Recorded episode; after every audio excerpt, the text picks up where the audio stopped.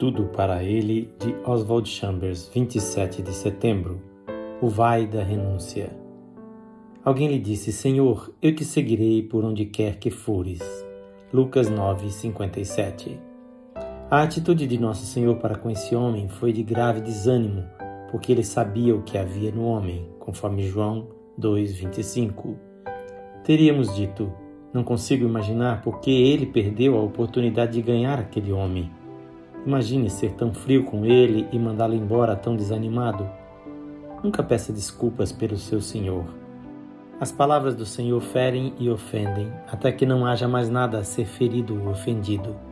Jesus Cristo não tinha nenhum tipo de ternura para com qualquer coisa que acabasse por arruinar uma pessoa em seu serviço a Deus. As respostas de Nosso Senhor não foram baseadas em algum capricho ou pensamento impulsivo, mas no conhecimento que ele tinha do que havia no homem. Se o Espírito de Deus traz à sua mente uma palavra do Senhor que o fere, pode ter certeza de que há algo em você que ele quer ferir até a morte. Em Lucas 9,58 temos a resposta de Jesus. Essas palavras destroem o argumento de servir a Jesus Cristo, o que é uma coisa agradável de se fazer. E o rigor da rejeição que ele exige de mim não permite que nada permaneça em minha vida a não ser meu Senhor, eu mesmo e um sentimento de esperança desesperada.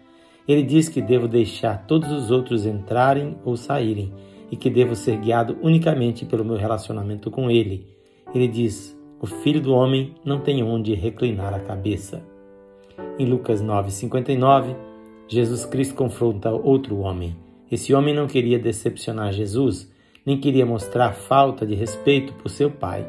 Colocamos nosso senso de lealdade a nossos parentes à frente de nossa lealdade a Jesus Cristo, forçando-o a ocupar o último lugar.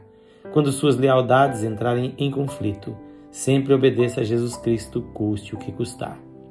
E em Lucas 9,61, Jesus confronta outro homem. A pessoa que diz: Senhor, eu te seguirei, mas é uma pessoa que está intensamente pronta para ir, mas nunca vai. Esse homem tinha reservas quanto a ir.